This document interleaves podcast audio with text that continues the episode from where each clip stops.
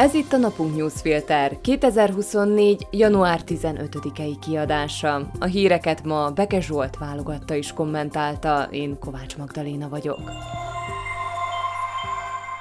Mai témáink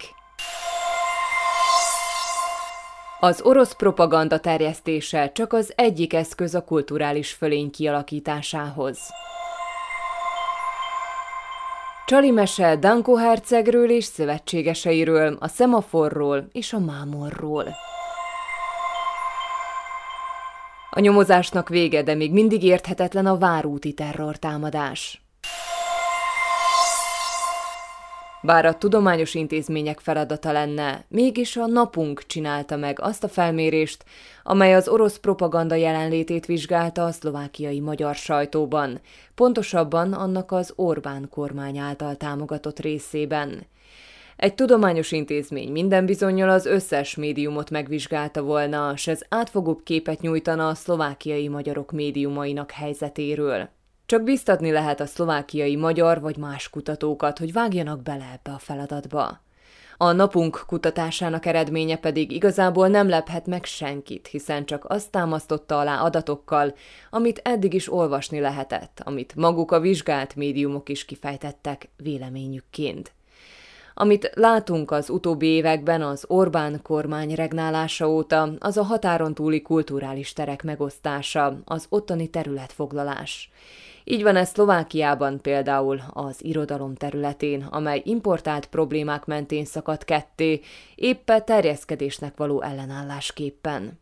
Látjuk azt is, hogy a több milliárd forintra rúgó támogatások túlnyomó részének kedvezményezettje az a kulturális térfél, amely közelebb áll ehhez a hatalomhoz. Ennek köszönhetően függőségi viszony alakul ki a donor és a fogadó között, aminek mértéke persze eltérő lehet, de láthatóan jelen van a szlovákiai magyar közéletben sok helyen, így, mint ahogy a felmérés mutatja, a médiában is. A kulturálisan átformált térnek pedig politikai haszna van, hiszen ennek a térnek az állapota a benne élők gondolkodására is kihat, így politikai preferenciájukban is megmutatkozik. Legfrissebb példa erre Robert Fico tündöklése a 2023-as parlamenti választás során a szlovákiai magyarok körében. Az talán csak a kisebb oka ennek, hogy a jelenlegi szlovák kormányfő nagy teret kapott a magyarországi médiában, amely a szlovákiai magyarok egyik tájékozódási pontja.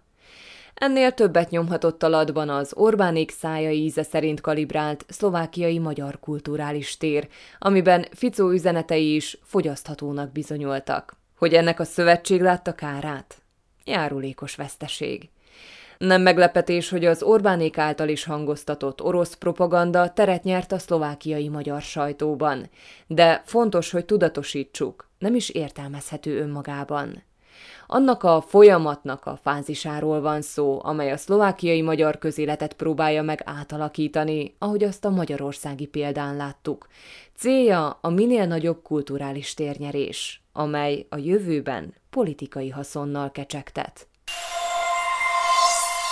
Danko balesete körül pörgött a szlovák politika a hétvégén is. A Nemzetiek pártelnöke a hangos szótól sem tartózkodott egy televíziós vitaműsorban. Mint tudjuk, Andrei Danko csütörtök éjfél előtt egy szemafornak ütközött és politikai válságba süllyedt. Azóta az esetről több forgatókönyv is előkerült, ezek közül kettőt maga az SNS vezére gyártott. Az egyik szerint nem volt semmi baja a karambol után, és csak a műszerfalon villogó LED lámpák láttán sietett haza a tett helyszínéről, a meglehetősen sérült autóval, amit nem sok törvénytisztelő polgár engedett volna meg magának. A másik szerint azért hajtott haza, mert nagyon megsérült.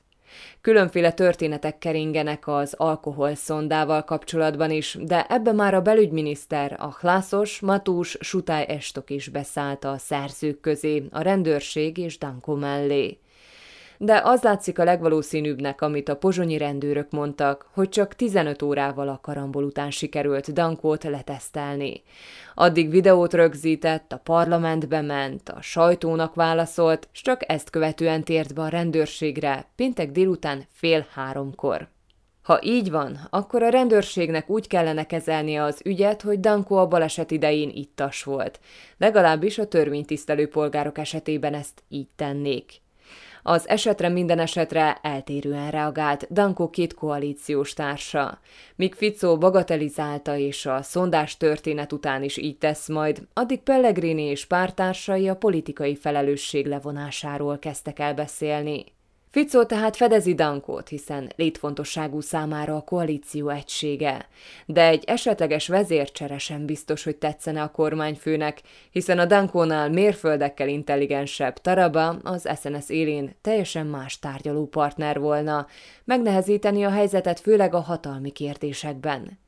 Pellegriniék pedig annak esélyét látják, hogy a több fronton ellenük támadó Dankót kordában tartsák, amely harchoz belügyminiszterként Suta Estok sokat tehet hozzá, s amiben az SNS vezér egyre rosszabb helyzetbe kerül a fecsegésével. A végső szót azonban úgyis Robert Fico mondja ki. De volt még egy pontja a Dankó vasárnapi tévés vitájának, ami sokat elárul a koalíció rakasztó anyagáról és annak oldószeréről.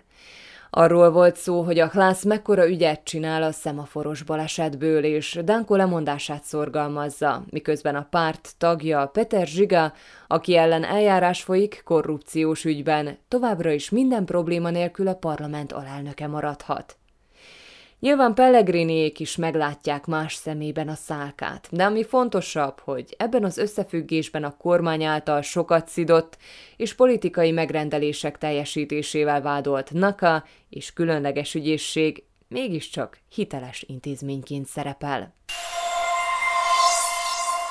Lezárult a nyomozás a pozsonyi Tyepláreny bárban történt terrortámadás ügyében. A különösen súlyos terrortámadás elkövetője Juraj K.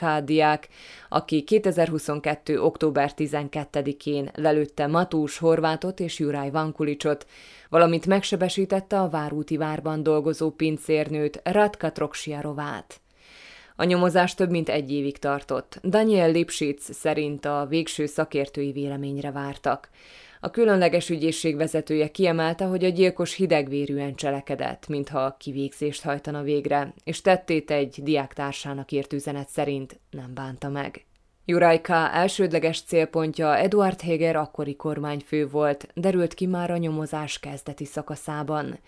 A diák Heger lakhelyén várt, de nem jött össze a találkozó is, ezért váltott a B-tervre, a másság büntetésére, ami két fiatal halálát okozta pontosabban három ét, hiszen tette után az elkövető öngyilkosságot követett el.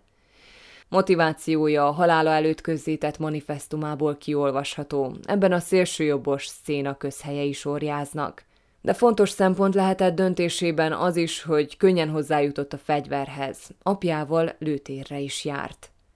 Megdöbbentő viszont az, hogy a támadás után hazament, elmondott mindent otthon, fegyvert cserélt, majd elment és a szülei nem tettek semmit. Miközben öngyilkossági szándékáról is tudtak, amiből Jurajka nem csinált titkot az osztálytársai előtt sem. Főleg úgy megdöbbentő mindez, ha tudjuk, ekkorra már szándéka komolyságát bizonyíthatta a várúton elkövetett kettős gyilkosság és egy harmadik személy megsebesítése. Még egyszer köszönök mindent, szeretlek, sok boldogságot, látjuk majd egymást a másik oldalon, írta édesapjának a diák. Koncentrált értelmetlenség. Bárhonnan nézzük az esetet, ezt látjuk. Mint a szabad esés, amikor nem nyílik az ejtőernyő. Sem az egyik, sem a másik, sem a harmadik. Hírek egy mondatban. Maros Zsilinka főügyész a parlament elé tárja a törvényhozási megjegyzéseit a büntető törvénykönyv módosításáról. Mindezt Peter Pellegrinivel és Boris Szuszko igazságügyminiszterrel történt találkozója után jelentette be. A parlament elnöke arról beszélt, hogy finomítani fognak a javaslaton. Fico kormánya rövidített eljárásban tárgyalja a módosítást, s így nincs lehetőség az egyeztetésre más szubjektumokkal, így a főügyészséggel sem. Samuel Migály Lászos képviselő nyilvánosságra hozta egy rendőr feljegyzését, aki azt szerette volna megvizsgálni, hogy József Kandera főügyész helyettes nem követette el bűncselekményt. A Hlász ezzel a korrupciós ügyek nyomozóira támad ismét. A NAKA korábbi vezetője Jubomir Danko szerint a rendőrök azt tették, amit a törvény előírt nekik.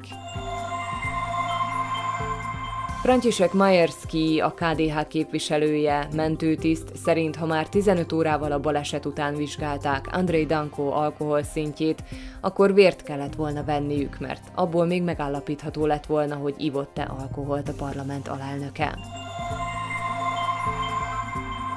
Törölték a pesti srácok oldaláról Trombitás Kristóf cikkét, melyben a melegek gyerekvállalása mellett áll ki. A megafonos influencer arról írt, hogy szerinte miért jobb, ha meleg párokhoz kerülnek a gyermekek, mintha intézményben maradnának. Jelentősen csökkent a gáz nagykereskedelmi ára Európában, majdnem 5 hónapja nem volt ilyen alacsony, nem egész 30 eurót kell fizetni egy megawattóráért. Az elemzők szerint ennek oka a magas kínálat, miután több ország is lecserélte az orosz importot más vidékekről származó LNG-re. Ugyanakkor az egyik legnagyobb LNG exportőr, Katar leállította a Vörös-tengeren átmenő szállítmányait az ottani vízhelyzetre hivatkozva. Az alap- és középiskolákban biztonsági ellenőrzést hajtanak végre. A belügy és az oktatásügyi minisztérium egy hónapon belül szeretné készhez kapni az adatokat, amelyek alapján dönthetnének arról, hogy fémdetektorokat telepítenek-e az iskolákba, vagy hogy figyelni kezdik-e az iskolák környékét. Az osztályokban elhelyezett kamerákról egyelőre nincs szó. Szlovákia 1 milliárd 300 millió euró hitelt vett kötvények segítségével. A befektetők által megkövetelt hozamok novemberhez képest alacsonyabbak lettek, bár csökkentették az ország rétingjét. Az állam már másodszor folyamodik kölcsönért Robert Fico kormányra kerülése óta. A mai napunk newsfilter híreit válogatta és kommentálta Beke Zsolt. Én Kovács Magdaléna vagyok, a Viszonthallásra holnap.